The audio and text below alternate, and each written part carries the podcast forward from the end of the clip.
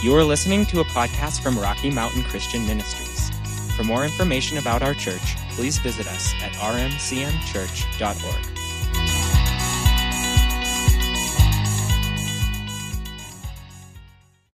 You can turn over to Ephesians chapter 4 once again. We're going to move on.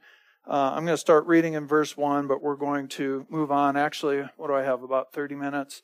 Um, I want to go through some pretty important things this morning, so uh, we'll just kind of move through this this first part. Um, I'm just I am just going to read from the beginning. Read the first few verses here. Ephesians chapter four, verse one says, "As a prisoner for the Lord, then I urge you to live a life worthy of the calling you have received." Be completely humble and gentle. Be patient, bearing with one another in love.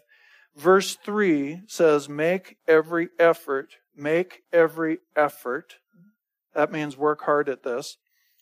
To keep the unity of the Spirit through the bond of peace. There is one body and one Spirit, just as you were called to one hope when you were called, one Lord, one faith, one baptism, one God and Father of all, who is over all and through all. All right, and in all. Okay, so let's stop there and just talk about verses, what is it, 3 through 6 here. Obviously, Paul is stressing this idea that anywhere the Holy Spirit is working, anywhere he's manifested, anywhere he's allowed to rule, okay, there's going to be unity. There's not going to be uniformity. This is something we seem to have a hard time with. The body of Christ is not supposed to, we're not supposed to be cookie cutter Christians. We do have, there is, there is a unity that the Holy Spirit builds into the body that is there because of the nature of God in us, the love of God in us. The love of God in us does not cease when somebody does something you don't like, or they come from a background you don't like, or they uh, they belong to a political party you don't like, or whatever that is. All of those things come in below. All earthly division is ungodly. All of it. We all, but we are all going to have different opinions about many of those things in life, but in the body of Christ, we all worship the same God when you gave your life to Jesus, we were all, when we were baptized into Christ, when we went in, we gave our lives to Jesus, we were born again, we followed him in water baptism. All right. We were baptized into Christ. We weren't baptized into a sect so that all of us would look the same, say the same words, be absolutely cookie cutter. All right. We were baptized into Christ. We're all supposed to be becoming more like Him, not always more like each other. Okay. So I actually think it's a great thing that in this church, we do have people with different opinions as long as we love each other above those opinions. Okay. We don't get to dismiss each other, hate each other, dislike each other, put each other down because of earthly things. All earthly divisions. Wherever you find strife and you find division, that's not a place God's being allowed to work. Okay? So, so the Lord creates in us a unity that's based out of, it flows out of this agape love that lays down its life for the other person, right? And it is bound together in the peace of God. We value, so uh, I'm kind of going at this a little bit. I'm talking in circles a little bit, but just stay with me. So, unity does not mean uniformity, but we do hold the same set of foundational values. God is first in our life. Kingdom principles need to be first. We need to be walking in them. We need to be growing in Christ. Okay? We need to be, we, we value things like the love of God. We value worship. We value prayer. We value the peace of God. We value and pursue all of those things. And, and those we hold in common. But we're all graced to reach different people, to be different individuals in Christ. And, and the reason, and if you don't get anything else today out of what we talk about here, what I feel like God wants us to get is that the way that this whole thing is supposed to work is that we, we hold the same values, we have the same eternal purpose, our, we have the same mandate to reach the world for Christ, but we are going to be differently graced and gifted to do that, and that's intentional on God's part. It's the way He does it because not one of us can manifest all of Jesus. But the body of Christ as a whole, when we're flowing in the grace of God that He has given to us, when we're allowing that to work through us, we can. We are here. The church of Jesus Christ is here in the earth to be not just His hands and His feet, but but his face, to be his life to people, to be his heart to people, to, to manifest him, but not a single, not one of us individually can do that. So he builds us together as a body. So there's a, there's a lot that we could talk about just in those few verses. I, I do want to stress, and I think this is just important because of where our culture is going. Wherever we find divisiveness and division in the earth, you can know it is ungodly. Actually, and I'll say it this way, it's maybe not the best way to say it. The only line, the only division, and I don't mean animosity toward one another, I just mean the only line and division that's really drawn in the scripture is kingdom of darkness, kingdom of light. The scripture upholds that, that there is a difference between believers and unbelievers. Believers still don't get to hate and antagonize unbelievers. That's not our job. Our job is to love unbelievers, okay? But it, but there is a division and it is different. It is not true that everybody's the same, everybody's going to heaven, sin doesn't matter. All of that universalism stuff uh, is is not true. That is not what the Bible teaches. So there is that dividing line in the scripture and in life, and it's something we need to be aware of. We also need to know what our appropriate role is in that, in representing the kingdom of God.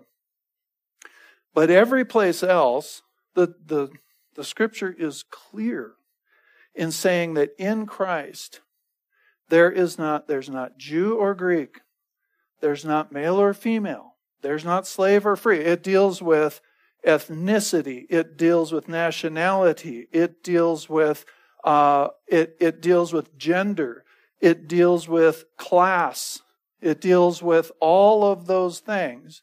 And it says in Christ, all of those disappear. We are all absolutely equal before the throne of God. And that's where, that truth is where a lot of our foundational political ideas have come from. Equality before the law, equality of opportunity. All of those things have their roots in scriptural principle. And yes, it took a long time, and they're still being worked out. Took a long time to work some of that stuff out. Nevertheless, that's where it comes from, and that is a kingdom principle. So, and I don't want to turn this whole thing into a political deal, but it concerns me greatly. I we grew up during the civil rights movement and during all of that, and we were taught so strongly at in our parents' homes, in school, you know, just throughout society. The message was you do not judge people by the color of their skin, by their gender, but you you you judge people you're going to, you know, you may not like the word judge, but you judge people by the content of their character. Who are they? What do they actually do? What do they actually believe? How do they live? That's what matters.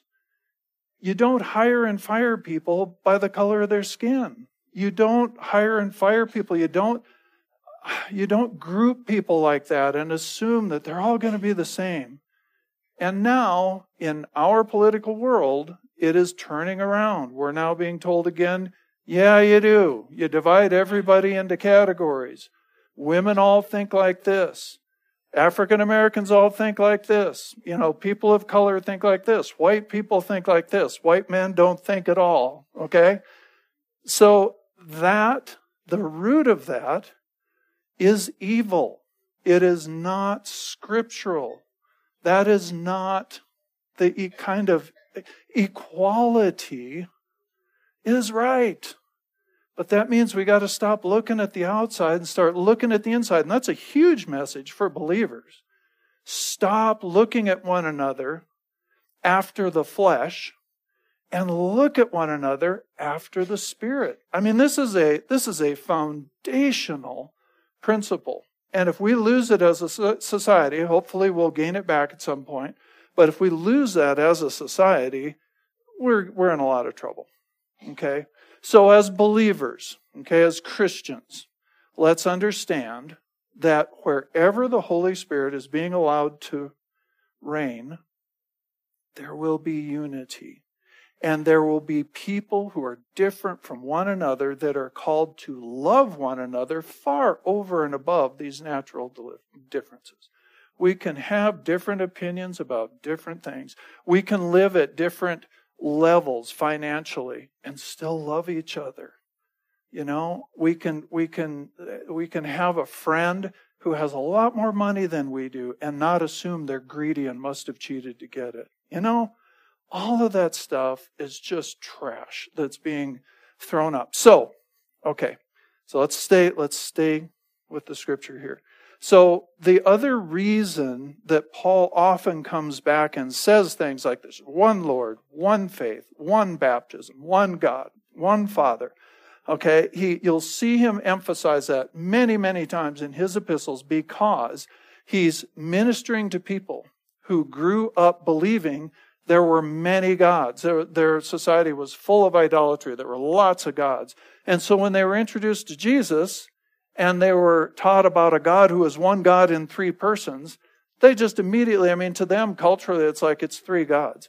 And Paul keeps coming back saying, no, it's one God. And when the Holy Spirit started manifesting himself in their church services, and one person stood up and prophesied, and another person stood up and taught, and another person uh, stood up and was, you know, and was real generous in their life, and all of them were clearly being inspired by God. They said, "Well, that's the God of generosity, and that's the God of prophecy, and that's the God of uh, instruction," and you know, they thought it was a bunch of gods. So Paul keeps coming back, especially when he's going to talk about gifts, which he's going to do in just a minute, and the grace that works differently in each of us. He always comes back first and says, "Remember." This is one God manifesting himself through one body in many different ways. Okay, does that make sense to you? So he, he often leads in with this kind of thing. All right, you okay? Uh, never mind. Um, so in verse 7, let's just go down through. We're going to read verse 7, then we're going to jump down to verse 11. My fingerprints never work in the winter. So I always have to type in the code because my iPad won't open. Um, verse 7, he says, But to each one of us, grace has been given as Christ has apportioned it. All right, and then again, verses 8, 9, and 10, he says the same thing again. He says, That's why when he ascended on high, he led captives in his train, he gave gifts to men. What does he ascended mean except that he also descended to the lower earthly regions? He who descended is the very one who ascended higher than all the heavens in order to fill the whole universe. Okay? But, and so again, he's saying, now, now pay attention here. There's just one. The one who descended is the same one who ascended. But in verse 7, he says, each one of us, grace has been given. All right, this word grace here is used in that sense of the empowering grace of God that enables the believer to carry out God's will for his life. It enables the believer to do things they can't do in their own flesh, they could never do naturally, and, and, yet the grace of God works through each one of us. Every single person in the body of Christ is graced by God.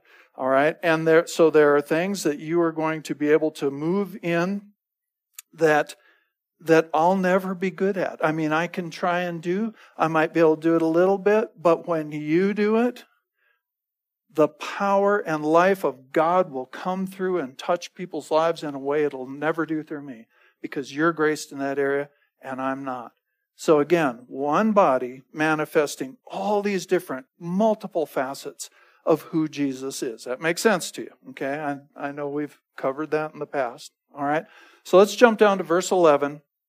And, in, and here, uh, Paul begins to describe one of the three primary sets of gifts that we find in the New Testament. Okay, there are three primary sets that he talks about. Uh, and and then there are places where he kind of talks about a blending of all of those working in the body. But this is one of the three, and I'll just give this to you for those of you who are taking notes, or those of you, most of you, we've been through these teachings before. But uh, in Romans chapter twelve, uh, Paul talks to us about gifts that come from Father God. There, there are seven of them. They're usually called either the creational or motivational gifts. Again, they're like your spiritual DNA. They kind of motivate you toward, they draw you toward specific avenues of ministry. They color the way you see the world. You, it might be practical service. It might be meeting people's emotional needs. It might be teaching the Word of God. It might be the prophetic. There, there again, there's seven of them. It might be the mercy flowing out through you. But, but everybody has one or two of those gifts flowing in them, and it's just at the root of who you are in the body of Christ. All right. So, in fact, let me just read this to you. Uh, in Romans chapter 12, verses 4 through 6, it says, Just as each of us has one body with many members, and these members do not all have the same function, so in Christ, we who are many form one body, and each member belongs to all the others. We have different gifts according to the grace given to us. Okay? So that's the way the body works. That's the way the church is designed to work in the earth. Okay, so so we know there are the, the set of gifts that come from the Father. They're described in Romans chapter 12. Uh, here in Ephesians chapter 4, these we usually call the fivefold ministry gifts. We're going to talk about them just a little bit today. Uh, they're, they're gifts that come from the Son. There's a set from the Father. This set comes through the Son. They are given to the church. Jesus is doing what? He said, I will build my church the gates of hell will not prevail against it. He, a big part of how he builds the church is through these five gifts or offices. All right. And they are given to every one of us, to every Christian. If you stand in one of those offices, you still need to receive from those offices. Okay. Every believer needs to receive from the five gifts we're going to talk about today. All right. They are there to build up the body. We'll see that in just a minute.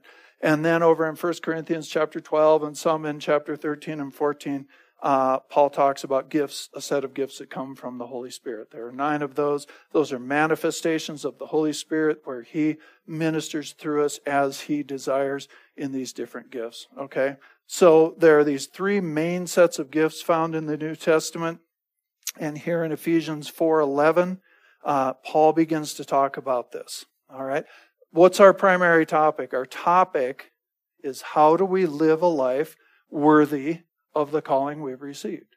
Well, in this same chapter, Paul talks to us about these gifts that are given to us to equip us to do just that. Does that make sense to you? That's, that's why we're here where we are talking about this today.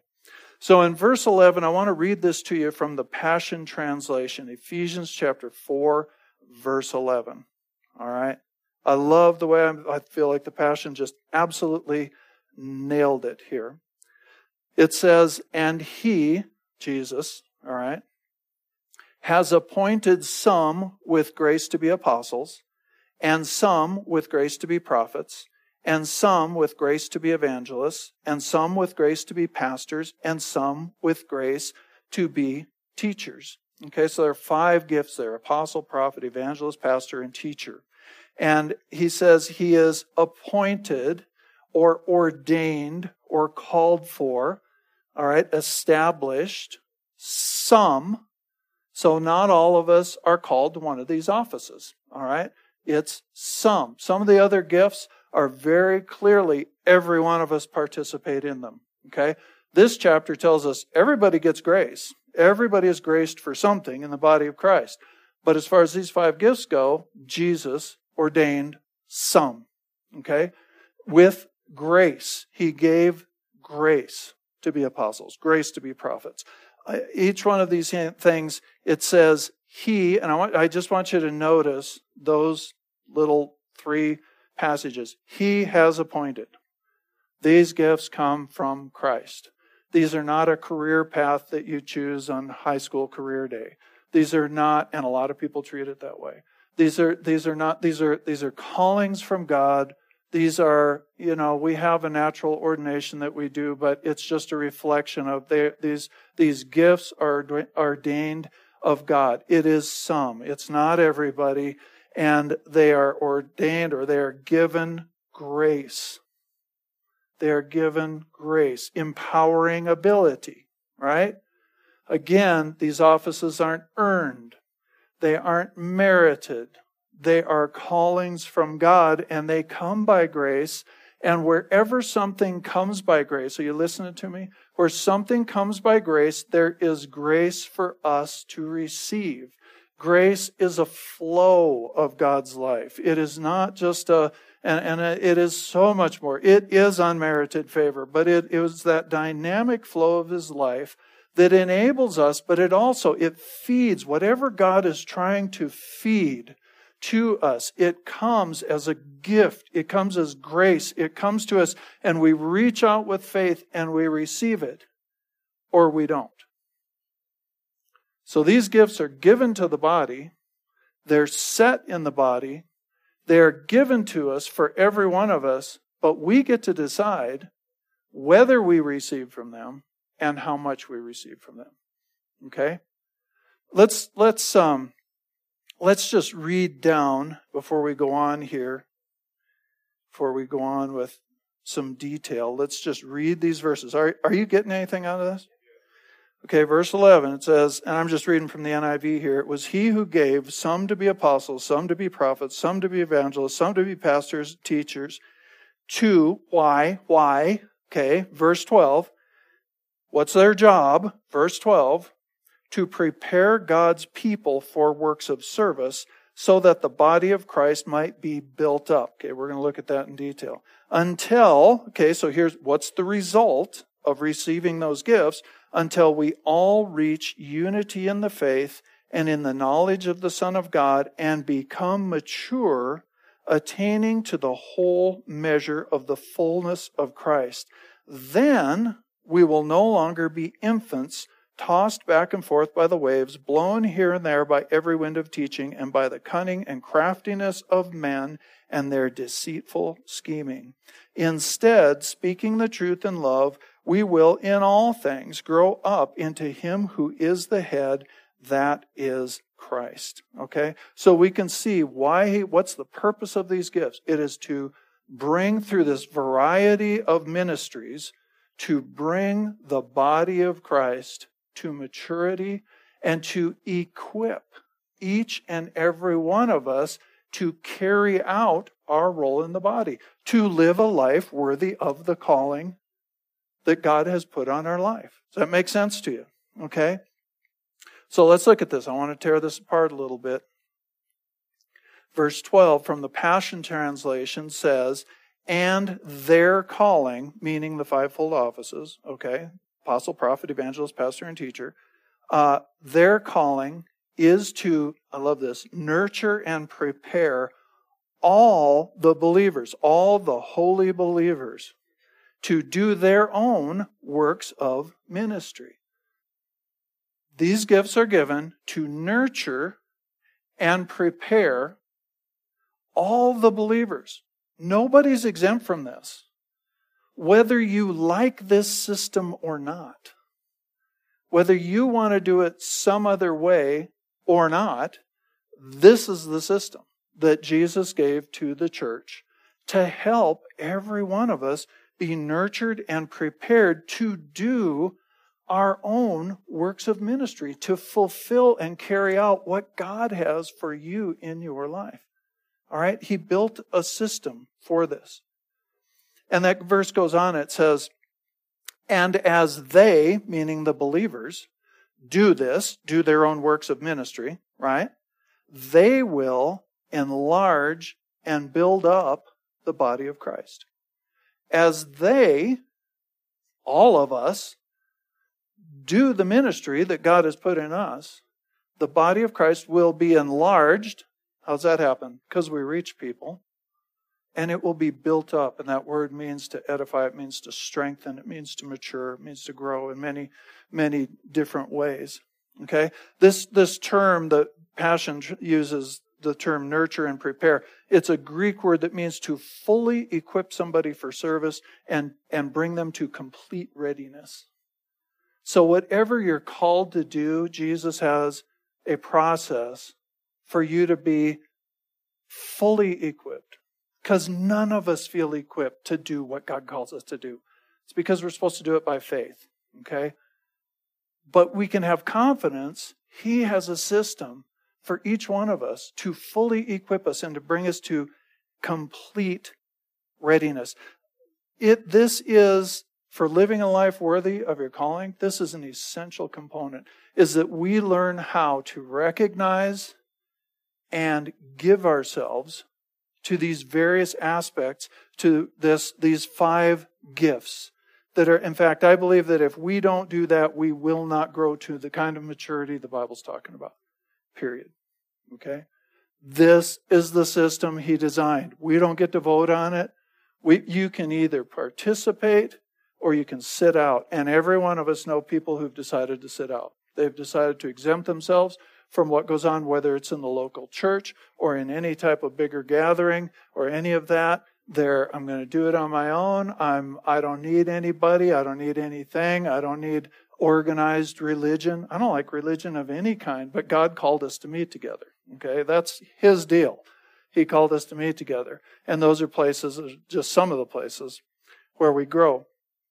The important thing here is to recognize that this coming to maturity, this being equipped for every one of us, and again, I'll say it again if you stand in one of these offices, you still need to be given to these offices. This is for every believer. As a Christian, I give myself to the ministry of other pastors and teachers and evangelists. I can't do it if I don't say it in that order apostle, prophet, evangelist, pastor, and teacher. Okay? I give myself to those. I look for those. And I look for two things. I, I look, I look for people that are in those various offices, and I hope we have time to talk about them in just a minute. I look for people and I look for that connection from my end, that urging, that moving of the Holy Spirit, that sense that this is a place I'm supposed to be feeding right now.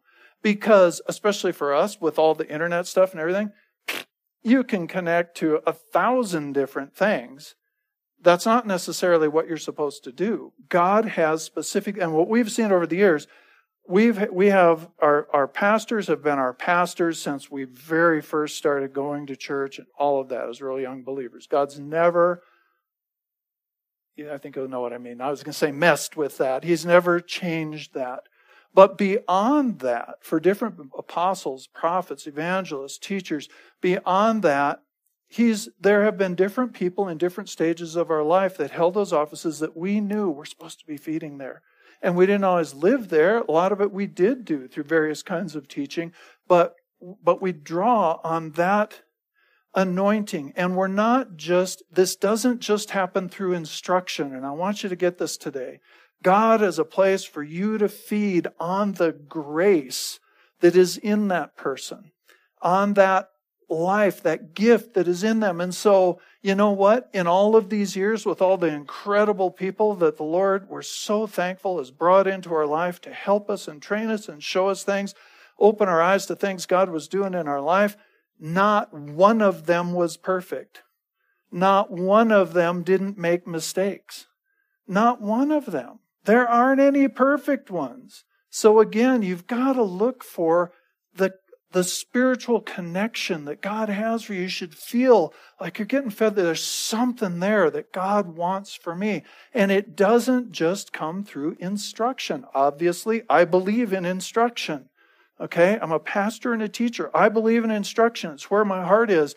But there's impartation. There's There's something more than that when we learn to connect spiritually. And so when I'm connecting with one of these people, whether I'm going to their conference or I'm or I'm listening to something on the internet or or you know whatever, however it's happening, uh, when I'm doing that, my trust is in the Lord who designed the system to feed His grace through that person, and I'm going to draw on it, and I'm going to be fed.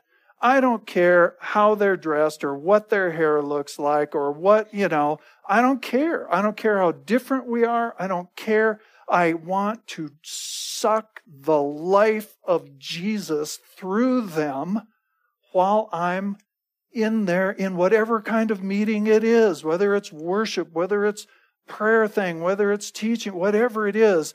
My heart, my faith going in is to pull the life of God through that person. And I'm telling you, that makes a difference for that person ministering too. But I'm going to put a demand on that. This is how this works. Okay. And we need this variety of gifts. Okay. We need this variety. Let me just, we're going to, you know, I don't have anywhere near enough time to finish this. So let me just give you a little piece and then maybe we'll come back to some of this. I don't really know at this point. Um, let me just give you a little piece of what these gifts look like, okay? The apostle is a person, is, that word essentially means someone who's sent as a representative of another, okay? It was not originally a church word like most of the, like a lot of the words we have in the Bible. It meant someone who was sent in historically, Rome sent these people sort of as ambassadors plus ambassadors on steroids that went with the legions. And when they conquered some place, this person's role was to change the culture of that place to look like Rome. Okay, so apostles are those who are sent. They're there to, to carry the culture of heaven and to uh, change the culture of earth where they go and what we see in the Bible is they went and they uh, got people saved and they built churches and they developed leadership and they went on somewhere else, but they remained in relationship with these people and they loved all of them and they changed the culture of the place. Okay? But the apostle is not called just to go. A lot of people say, oh, those are missionaries. The apostle is not called just to go and do this. They're also called to impart some of that sent one stuff into our hearts so that we carry a part. We're not called to the office, but we carry a part of their grace to transform culture to look like heaven. Sometimes that means taking groceries to your neighbor. But the apostle will impart some of that grace to you. Does that make sense to you? Okay? Prophet, New Testament prophecy, such a broad term, but that the very basic, the very basic meaning is to perceive and communicate what is coming directly out of the heart of God right now for the situation. Okay, manifests itself in a lot of different ways. But that's what it means. It's it's about 80% perception and 20% communication. That's just me. It doesn't say that in the Bible. Okay? So the prophet is called sometimes to communicate with us what's coming right out of the heart of God. But more so, the prophet has a role to the body of Christ to equip us to perceive what is coming from the heart of God and be able to communicate it to people in our world. He equips the body of Christ with that gift. Does that make sense? Better. Okay. The evangelist. Okay. Obviously, grace to communicate the gospel with a special anointing. These guys drive me crazy. They say four things, tell two stories about their dog, and everybody comes to Christ. That they have a grace to reach people for the Lord to reach unbelievers. A lot of lot of signs and wonders. Follow the, the ministry of evangelists. But they're also there, and I've met like two that knew that their role was not just for us to send them out to do that work, it was to equip us to do that work, to impart some of that grace to us to be able to reach the people in our lives and bring them to Christ. Are you seeing a pattern here? Okay. Same thing with the pastor, you know, called to lead and feed, primarily to feed and to lead and to try and keep people safe. Okay? Uh, and, but not just to do that work, but to impart some of that to us. There are people in your life that you need to feed. people in your life that you need to lead. You only have to be one step ahead of them to lead, okay? And and and people in your life that God's calling you to try to keep them safe, to try and keep them together so that the wolf doesn't just come and pick them off, right? So that they're not just out there on their own. And that's such a huge thing right now. It's such a huge thing. You know, I find God in the mountains. Well, so do I, but I also find him in here. You know, I find God out on the lake. Well, so do I, but God called us to meet together, you know? Anyway, don't get me started. I don't have time. Teachers, all right? They're graced to accurately and systematically impart truth. They have a deep love for the word, and they can impart that to us so that our love for the word and our ability to grab hold and make it uh, understandable to people can grow. All of this is the church that Jesus is building. I'll finish with this, okay? Jesus is building this church, a people equipped to carry his presence and message that can transform culture to look like heaven. A people equipped to know and communicate God's immediate thoughts, what's coming out of his hearts right now. A people equipped with a passion and ability to reach the world for Christ a people equipped to keep their neighbors safe and growing in the love and the Word of God, and a people equipped with a deep love for the Word and the ability to accurately communicate it. That's the church that reaches the world. That's the church he's building. And if you don't give yourself to these gifts, you miss a ton of that equipping. I'm really glad. I mean, the ideal thing is to be in a church where all of those people are on staff. That's awesome. Okay. Never been there, but I've seen it. It's awesome. I think it's probably God's best for every church on the face of the planet. But thank God we live when we, where we can draw on, we can sense the Holy Spirit pointing us to certain places and certain ministries and certain people. And again, sometimes that might shift. You're really feeding here, then you come to a different stage in life, and there's somebody else that's really ministering into your life. And he, but you, but in that place, it's not about the person. It's not about how flashy they are or aren't. It's not about, I mean, people refuse to receive to some, from somebody because they make more money than they do. They live in a bigger house than they do. Whatever it is, because they're female or because they're male talk about identity politics. And, and, you know, we get on all these stupid tracks when what we're supposed to do is recognize Jesus set this up. Here are these gifts. I need all of these qualities in some degree in me. And there are people out there that He's set in place. And you feed here and you feed there and you draw on the grace, not just on the words, but on the grace. I hope that made sense. I needed another two hours on that one. All right, let's stand up and pray together. Thank you, Lord.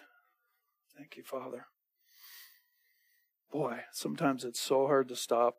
I'm so passionate about this. I want to see the body grow up. All right. And we are growing. I'm not a person, sorry, just got to say this.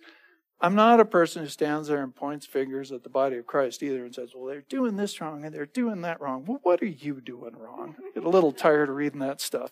But, uh, but you know, it, it's it's like we are growing and we are maturing, but this is the system, and it's pretty counter to our culture. So it's good for us to know.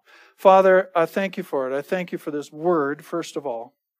Teach us, guide us, Lord, each one of us, Lord, in the places that we should be established and rooted, the places that we should be feeding frequently, Lord. Grow us and help us, Lord. And we want to go with your program. Lord, we want to do it your way since there isn't another one.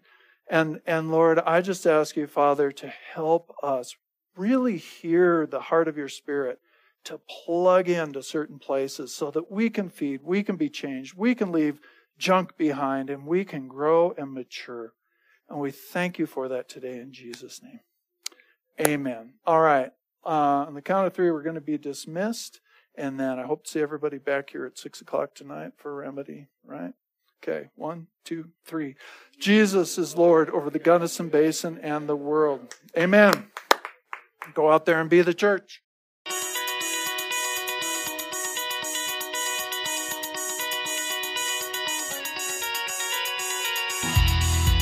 Thank you for listening to this message from Rocky Mountain Christian Ministries in Gunnison, Colorado. We hope you will visit us at rmcmchurch.org, like our Facebook page, or subscribe to our messages on YouTube.